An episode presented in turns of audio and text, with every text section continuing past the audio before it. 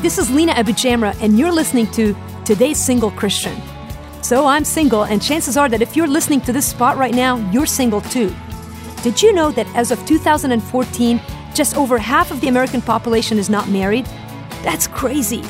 And if you're like me, you might still wake up some mornings and wonder why. Why am I still single? Why has God forgotten about me? Well, I'm glad you asked.